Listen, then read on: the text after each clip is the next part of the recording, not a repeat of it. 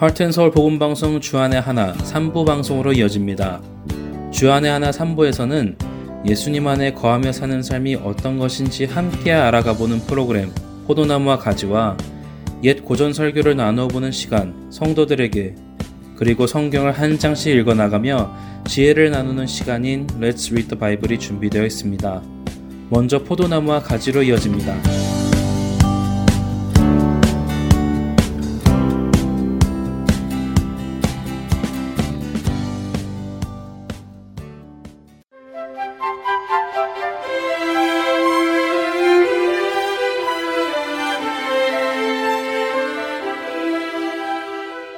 애청자 여러분 안녕하세요. 포도나무와 가지 진행의 민경훈입니다. 어린 시절 친구를 따라 교회를 간 적이 한 번 있었습니다. 그때 교회 어느 분이 저를 데려온 친구에게 착한 일을 했다며 동그란 작은 모양의 딱지 하나를 주었지요. 그 딱지가 뭐냐고 물어보니 달란트라고 하면서 많이 모으면 선물을 준다고 친구는 설명해 주었습니다. 그때 저는 처음으로 달란트라는 말을 들었던 기억이 있는데요. 달란트는 옛 신약 시대에 사용되었던 화폐를 이야기합니다. 마태복음 25장 14절부터 30절에는 우리에게 잘 알려진 달란트 비유가 나옵니다. 어떤 사람이 타국에 가면서 자신의 종들에게 자신의 소유를 맡기는데 각각 그 재능대로 한 사람에게는 금 다섯 달란트, 한 사람에게는 두 달란트, 또 한 사람에게는 한 달란트를 주고 떠났다는 이야기. 잘 아시지요?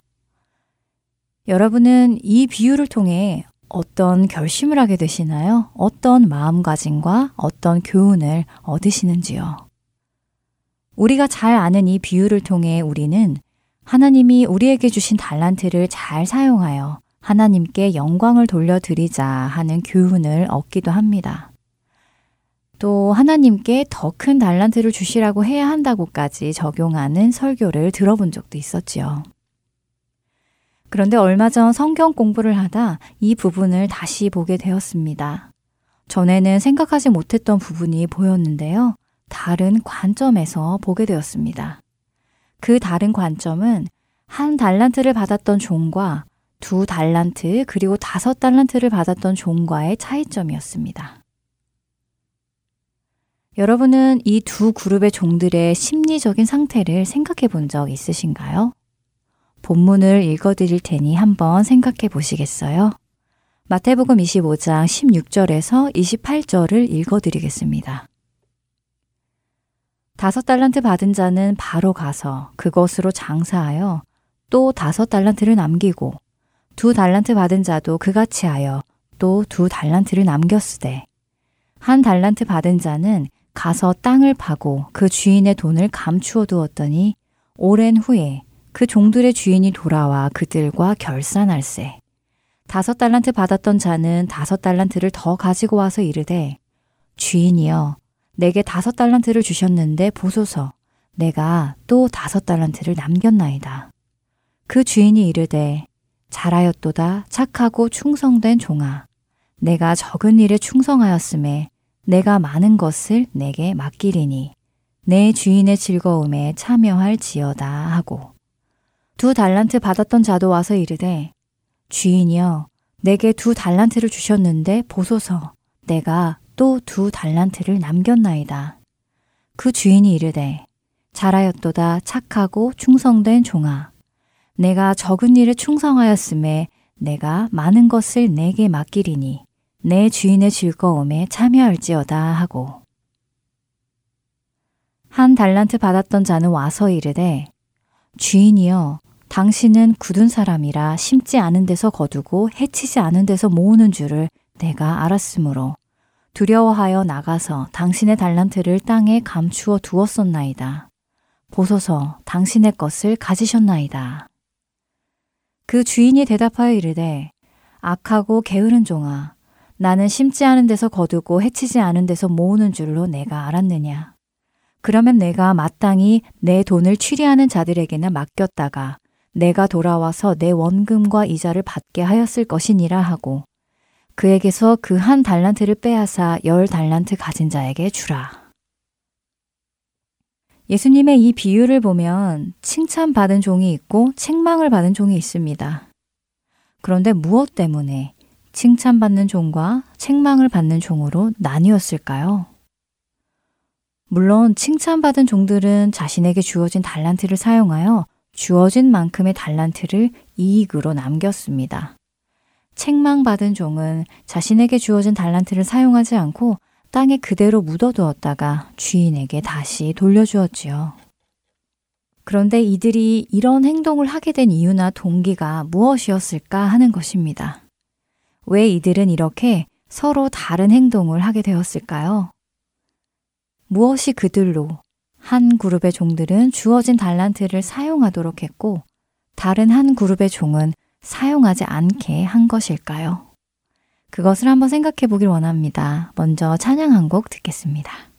나의 기쁨 나의 소망 되시며 나의 생명이 되신 주.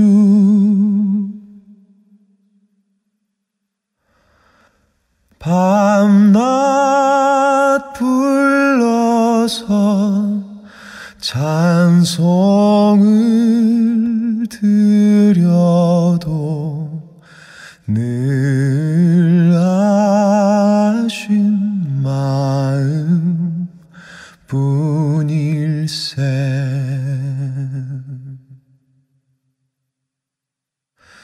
나의 사모하는 선한 목자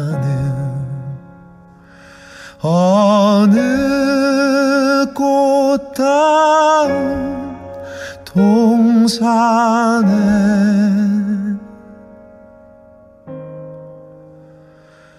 양의 무리와 늘 함께 가셔서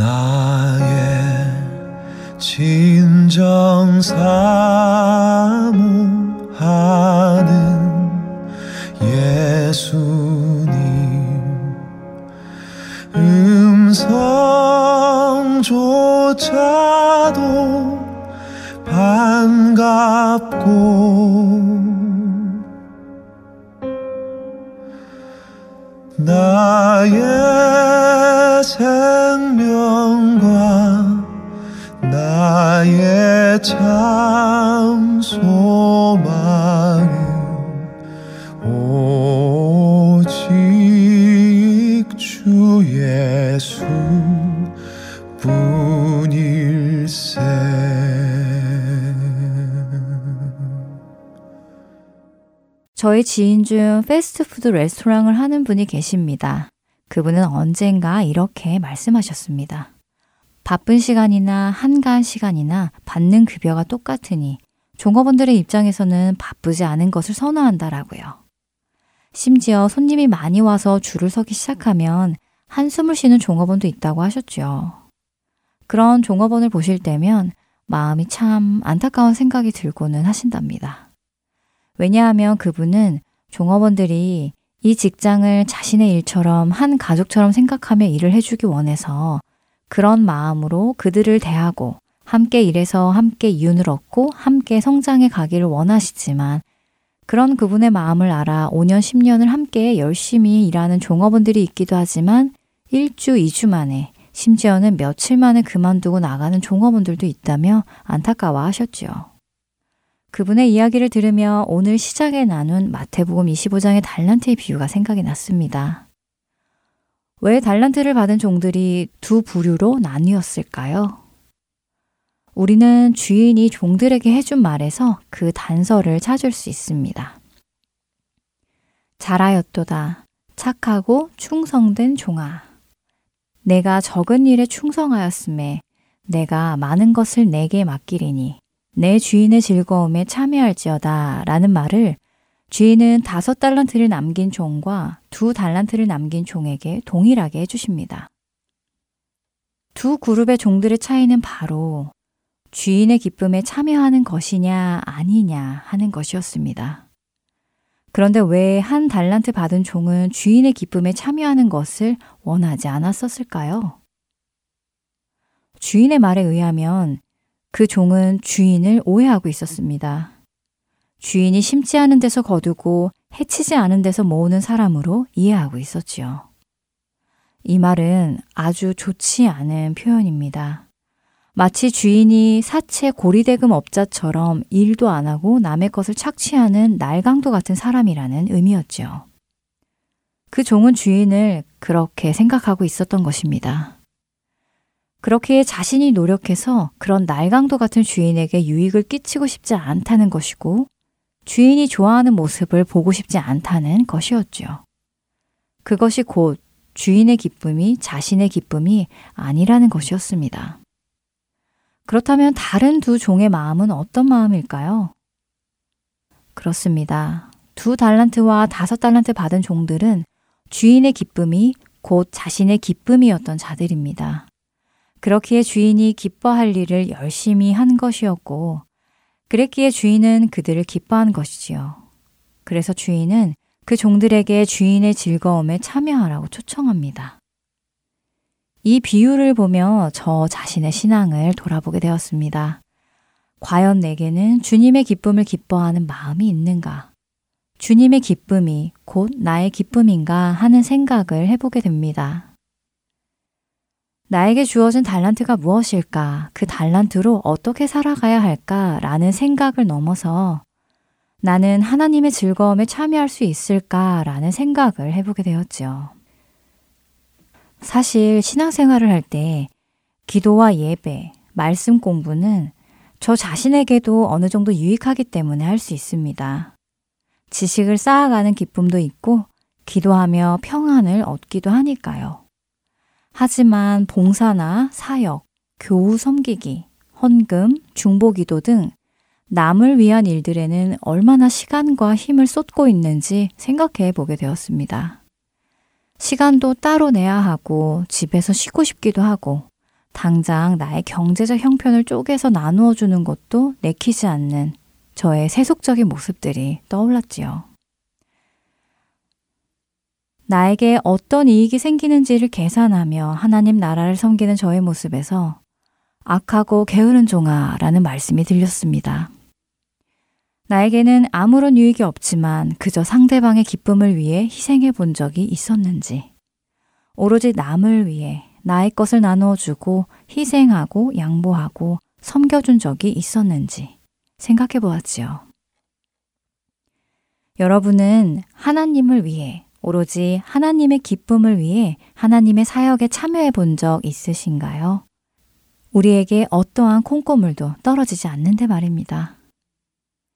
자신의 독생자까지도 아끼지 않고 죄인을 위해 내어주신 하나님의 그 사랑을 아는 사람이라면 잃어버린 양을 찾은 것을 기뻐하시고 잃어버린 드라크마를 찾은 것을 기뻐하시고 그리고 잃어버렸던 아들을 찾는 것을 기뻐하시는 그 하나님의 사랑을 아는 사람이라면 우리 역시 그분의 즐거움에 참여하는 일을 기쁘게 행할 것입니다. 하나님의 기쁨이 나의 기쁨이 되는 은혜가 우리 모두에게 있기를 소망하며 오늘 포도나무와 가지 여기에서 마치겠습니다. 저는 다음 시간에 뵙겠습니다. 안녕히 계세요.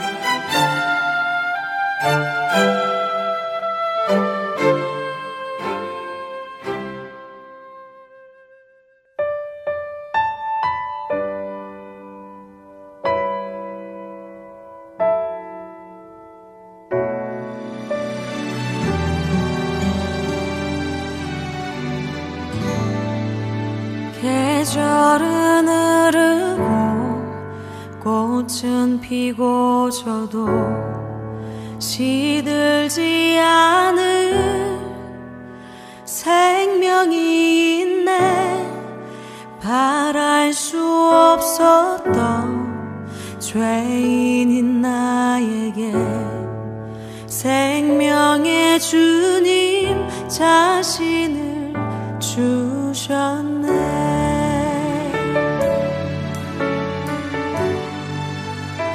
계절은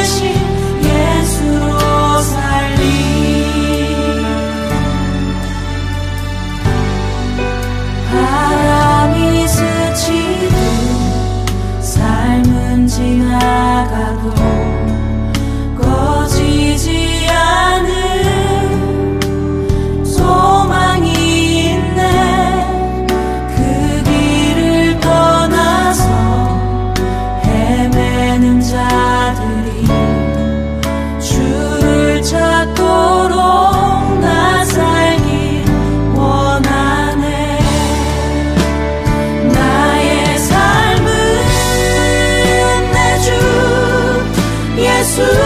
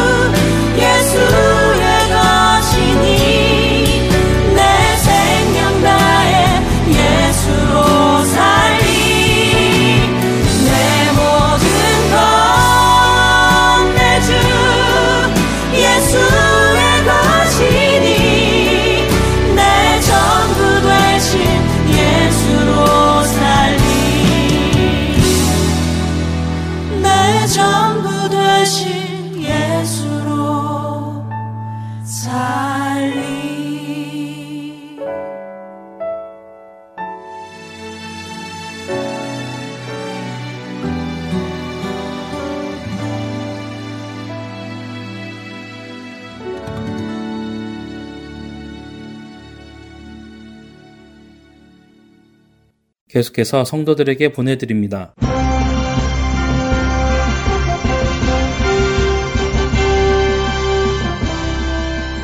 여러분, 안녕하세요.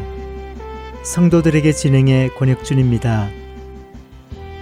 성도들에게 이 프로그램은 지난 시대의 외국 설교자들의 설교를 여러분께 읽어드리는 시간입니다. 오늘은 1899년에 태어나 1981년 82살의 나이로 소천한 영국 복음주의 설교자 마틴 로이드 존스의 에베소서 5장 설교 성경적 찬양 중 일부를 읽어 드립니다. 말할 수 없는 그의 은사로 말미암아 하나님께 감사하노라. 고린도후서 9장 15절의 말씀입니다. 예수님께 늘 감사할 수 있는 사람은 오직 그리스도인 뿐입니다. 우리는 하나님께서 아들을 통해 우리에게 주신 모든 것들로 말미암아 하나님 아버지께 감사합니다. 그런데 왜 우리는 우리를 극률히 여겨 주시는 하나님의 은혜로 말미암아 하나님께 항상 감사하지 않는 것일까요? 다른 모든 사람들과 똑같이 우리도 진노의 자녀들이었습니다. 다윗이 10편 51편 5절에서 내가 죄악 중에서 출생하였으며 어머니가 죄 중에서 나를 잉태하였나이다 라고 고백한 것처럼 우리 모두도 죄 가운데 태어났습니다. 우리 모두는 한 사람도 예외 없이 죄악의 자녀였습니다. 우리는 모두 지옥에 떨어져 영원히 고통받아 마땅한 자들이었습니다. 이사야 53장 6절은 우리는 다 양 같아서 그릇 행하여 각기 제 길로 갔다 라고 말씀하십니다. 우리는 모두 우리 자신의 꾀를 따라서 살던 사람들입니다. 우리는 하나님의 심판과 지옥의 형벌 외에는 그 어떤 것도 하나님으로부터 받을 자격이 없는 사람들이었습니다. 그런데 하나님이 그런 우리를 지극히 불쌍히 여기셨습니다. 그리하여 우리를 택하시고 흑암에서 불러내어 그분의 가장 영광스러운 빛으로 들어오게 하셨습니다. 우리의 죄와 반역과 반항에도 불구하고 하나님은 우리를 영원한 사랑으로 사랑하셨습니다. 그리고 우리를 구원하고 구속하기 위해 자신의 하나밖에 없는 아들을 아낌없이 내주시고 십자가에 죽도록 하셨습니다. 하나님은 아무런 값도 요구하지 않고 우리를 용서해 주신 것입니다. 하나님께서는 망각의 바닷 속으로 우리의 죄를 던져버리셨으며 다시는 우리의 죄를 기억하지 않으신다고 약속하셨습니다. 이제 우리는 의롭다함을 얻은 사람으로 하나님과 화평을 이룬 사람으로 모든 죄에서 용서를 받은 사람으로 하나님 앞에 서 있을 수 있게 되었습니다. 그런데도 아직 항상 하나님 아버지께 감사라는 사도 바울의 말이 이상하게 들리십니까? 도대체 왜 우리는 하나님 아버지께 항상 감사하지 않는 것일까요? 하나님은 우리를 선택하셨습니다. 하나님은 멸망할 이 세상에서 우리를 부르시고 그리스도와 연합시켜 주시고 그리스도의 몸된 교회의 지체로 삼아 주셨습니다. 하나님은 영원한 사랑으로 우리를 사랑하십니다.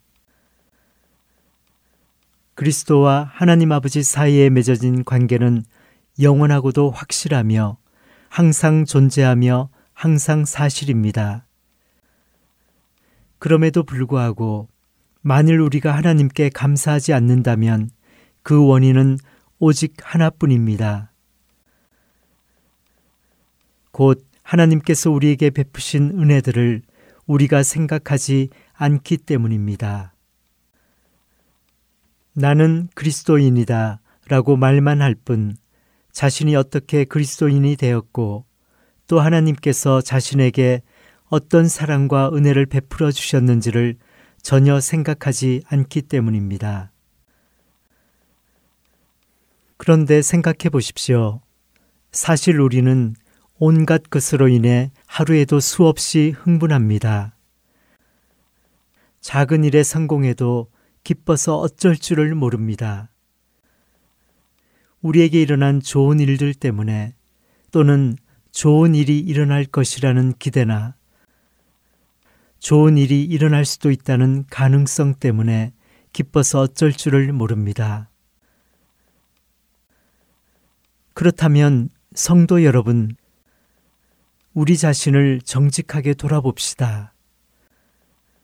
우리는 스스로를 그리스도인이며 천국의 영광이 우리를 기다리고 있다고 말합니다.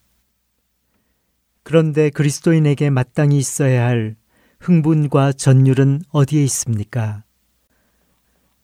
그리스도인들이 해야 하는 마땅한 감사와 찬양은 어디에 있습니까? 항상 쉬지 말고 감사해야 합니다. 감사가 끊어지는 순간이 있어서는 안 됩니다. 우리는 이러한 진리를 깨닫기 위해 열심을 내야 합니다. 우리는 우리를 성령으로 충만하게 해달라고 하나님께 간구해야 합니다. 우리는 성령을 슬프시게 하는 모든 것을 피해야 합니다. 성령으로 충만해지면 우리는 이러한 진리를 깨닫고 묵상할 것이며 진정한 찬양을 하게 될 것입니다. 어떤 사람은 이렇게 질문할지도 모르겠습니다. 시련 속에서도 감사해야 합니까? 고난 속에서도 병을 앓고 있을 때에도 감사해야 합니까? 모든 일이 엉망진창일 때에도 감사해야 합니까? 로마서 8장 28절을 읽어보십시오. 우리가 알거니와 하나님을 사랑하는 자, 곧 그의 뜻대로 부르심을 입은 자들에게는 모든 것이 합력하여 선을 이루느니라 라고 하십니다. 여기서 우리는 그리스도인들을 가리킵니다.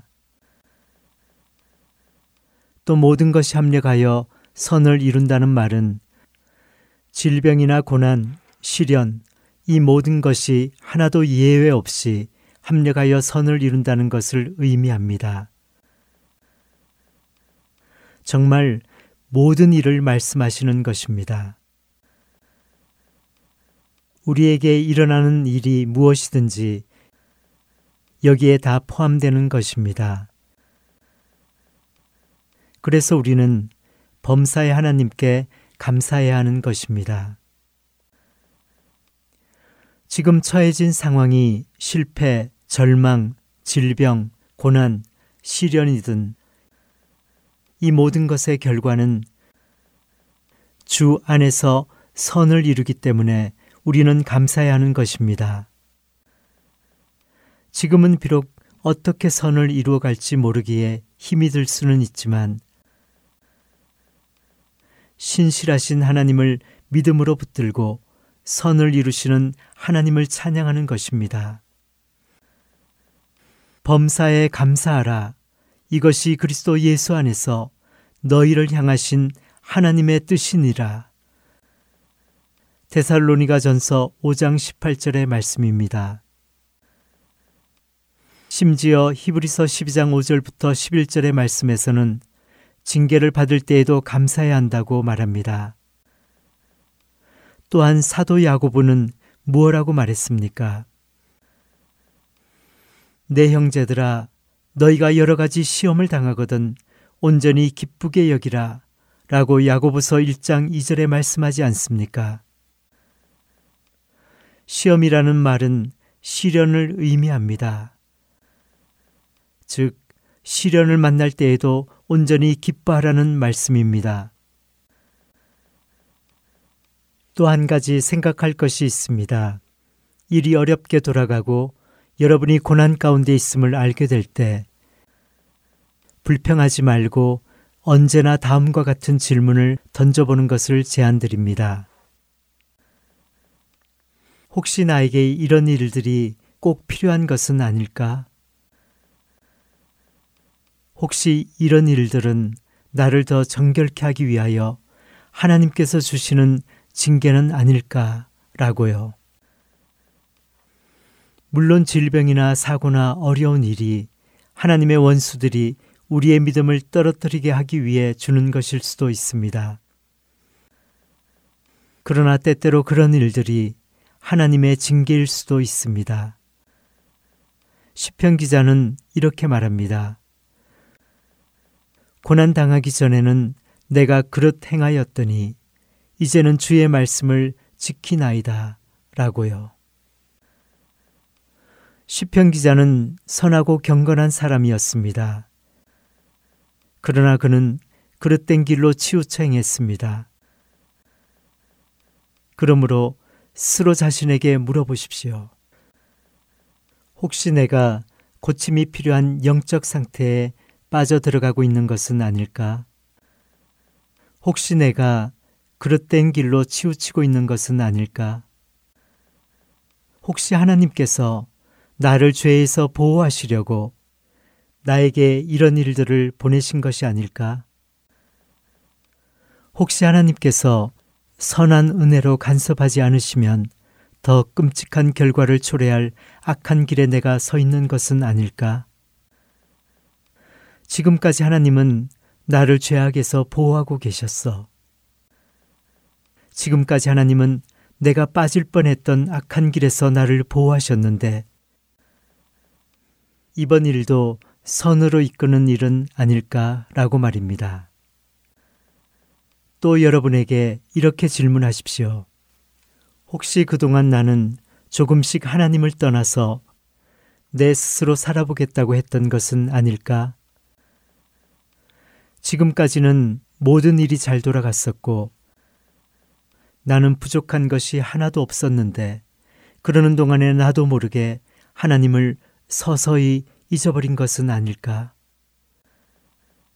내가 하나님의 자녀라는 사실, 그리고 하나님의 사랑받는 자녀로서 장차 내게 임할 천국의 영광을 위해 나 자신을 준비해야 한다는 사실을 잊고 산 것은 아닐까라고 말입니다. 이런 질문으로 여러분 자신을 점검해 보십시오. 어쩌면 여러분은 현재 여러분이 겪는 어려움들이 하나님께서 여러분을 사랑하기 때문에 주시는 징계라는 사실을 깨닫게 될지도 모릅니다. 주께서 그 사랑하시는 자를 징계하시고 그가 받아들이시는 아들마다 채찍질 하심이라 하였으니 히브리서 12장 6절의 말씀입니다. 만일 여러분이 하나님의 자녀라면 하나님은 결코 여러분을 버리지 않으실 것입니다. 뿐만 아니라 하나님이 여러분을 향하여 영원 전부터 세워놓으신 계획을 반드시 완성하실 것입니다. 때로는 하나님께서 여러분의 모난 부분을 다듬기 위해서 여러분을 징계하시기도 합니다. 그러나 이 모든 일은 여러분을 하나님의 사랑하는 아들 예수 그리스도의 형상으로 다듬어 가시려는 하나님의 놀라운 계획 때문에 생기는 일입니다.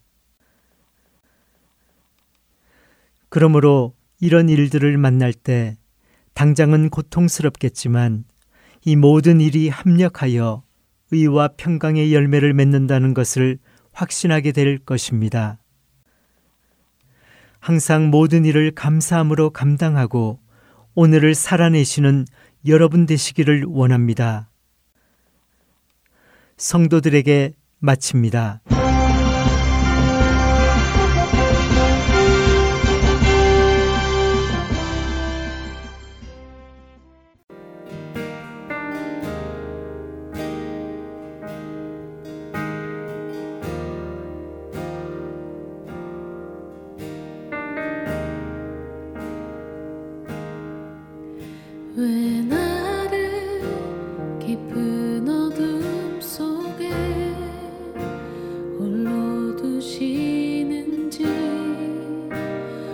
어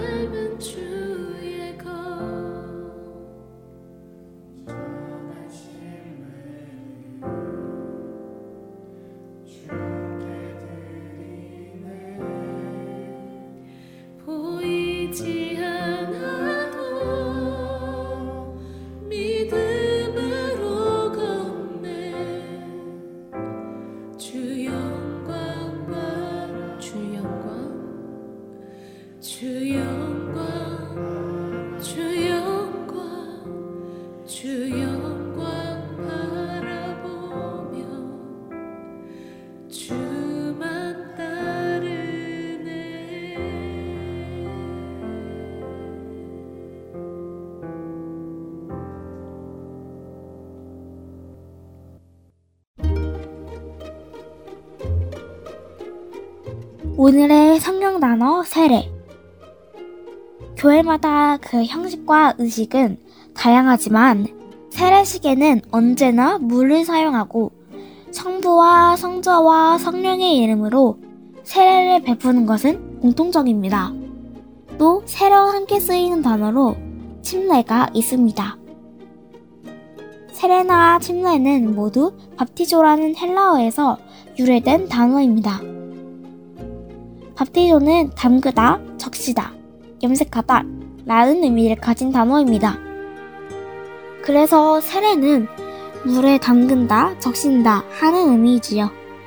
로마서 6장 3절과 4절은 세례를 그리스도의 죽음, 고침, 그리고 부활에 참여하는 것에 비유했습니다. 로마서의 이 말씀처럼 세례의 의식, 즉 우리가 물에 숨기는 것은 예수님과 함께 죽는 것을 먼저 의미합니다. 죄인인 우리의 옛모습이 죽고 묻히고 장사되는 것을 의미하지요. 또한 물에 잠긴 후 다시 물 밖에 나오는 것은 부활하신 예수님처럼 우리도 예수님과 함께 하나님의 생명으로 다시 태어나고 그분의 자녀가 되는 것을 의미합니다.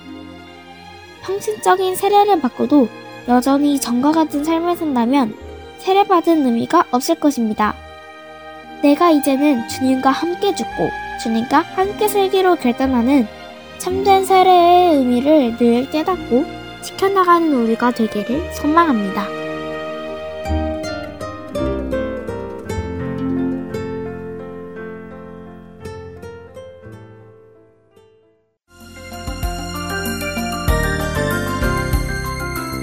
방송 청취하실 수 있는 방법에 대해 안내해 드리겠습니다.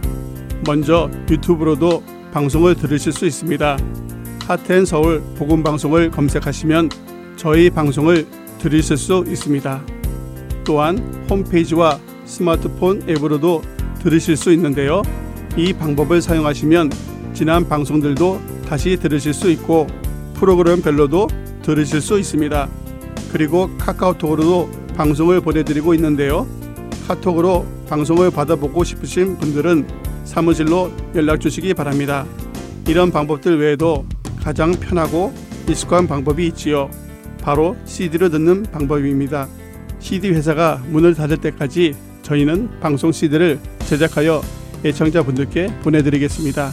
CD가 편리하신 분들 또는 CD가 필요하신 분들은 계속해서 CD를 사용해 주시고 언제든지 CD 신청을 해주시기 바랍니다. 사무실 전화번호는 602-866-8999번입니다. 감사합니다.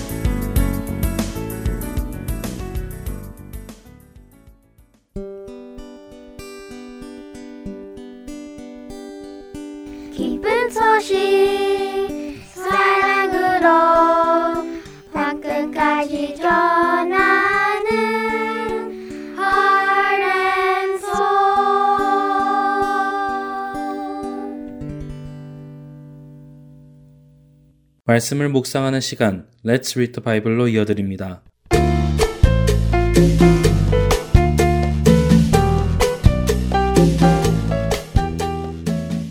애청자 여러분 안녕하세요. Let's Read the Bible 진행의 유민입니다.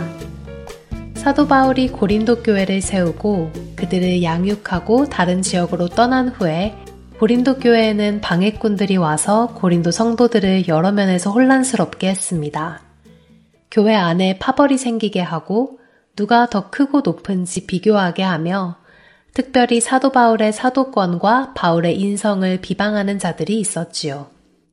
그들은 사도 바울이 자기 개인의 욕심으로 고린도 교회를 세웠고 그런 고린도 교회를 통하여 자신이 부를 얻으려 한다고 비방했습니다.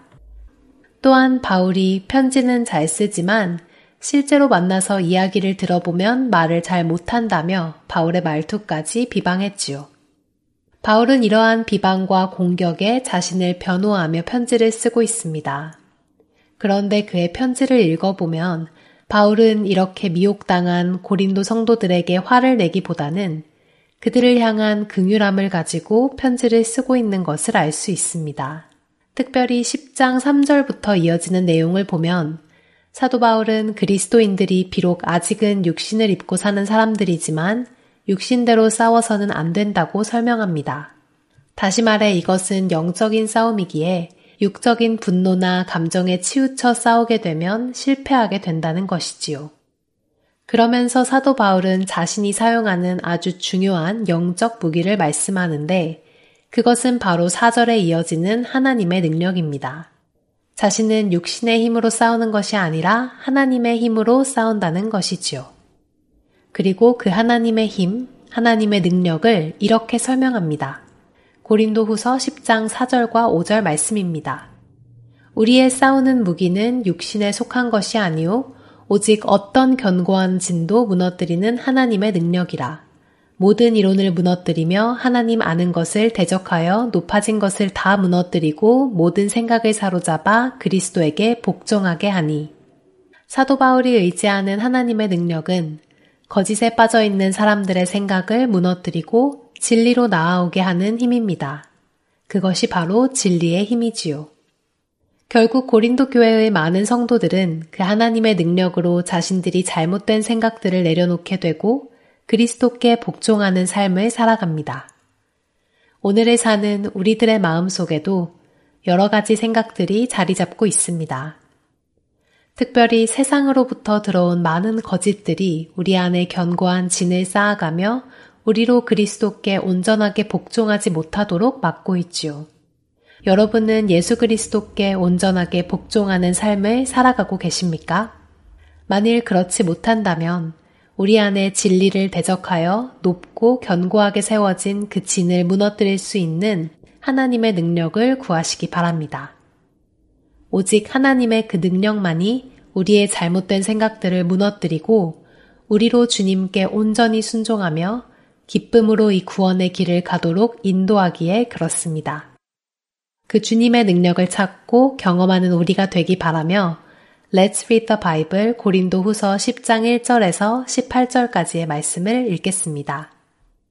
너희를 대면하면 유순하고 떠나 있으면 너희에 대하여 담대한 나 바울은 이제 그리스도의 온유와 관용으로 친히 너희를 권하고 또한 우리를 육신에 따라 행하는 자로 여기는 자들에 대하여 내가 담대히 대하는 것 같이 너희와 함께 있을 때에 나로 하여금 이 담대한 태도로 대하지 않게 하기를 구하노라. 우리가 육신으로 행하나 육신에 따라 싸우지 아니하노니 우리의 싸우는 무기는 육신에 속한 것이 아니요 오직 어떤 견고한 진도 무너뜨리는 하나님의 능력이라. 모든 이론을 무너뜨리며 하나님 아는 것을 대적하여 높아진 것을 다 무너뜨리고 모든 생각을 사로잡아 그리스도에게 복종하게 하니 너희의 복종이 온전하게 될 때에 모든 복종하지 않는 것을 벌하려고 준비하는 중에 있노라.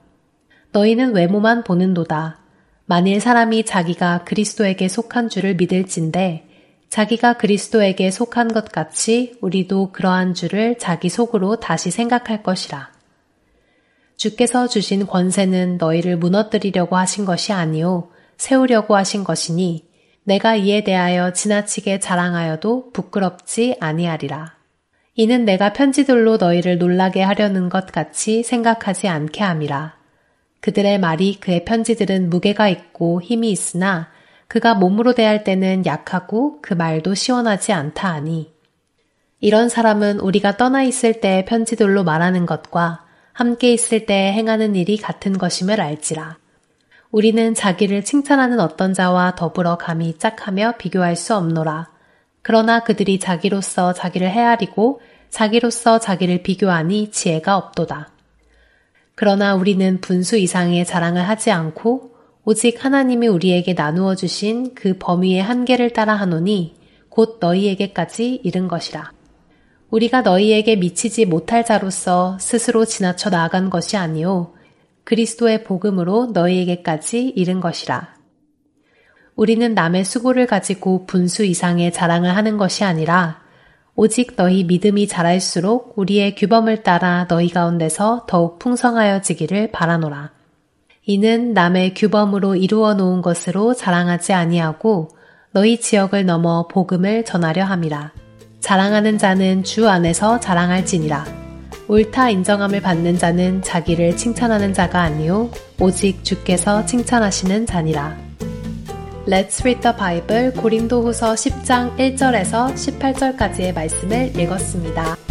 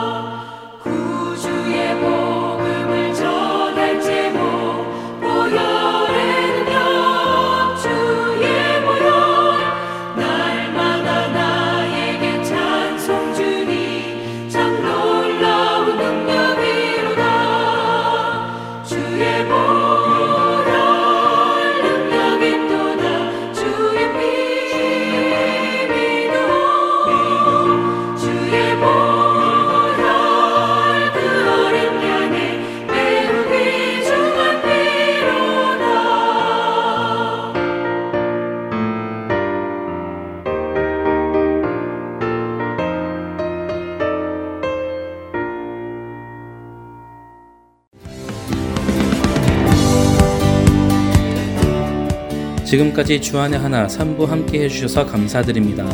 계속해서 주안의 하나 4부로 이어집니다. 감사합니다.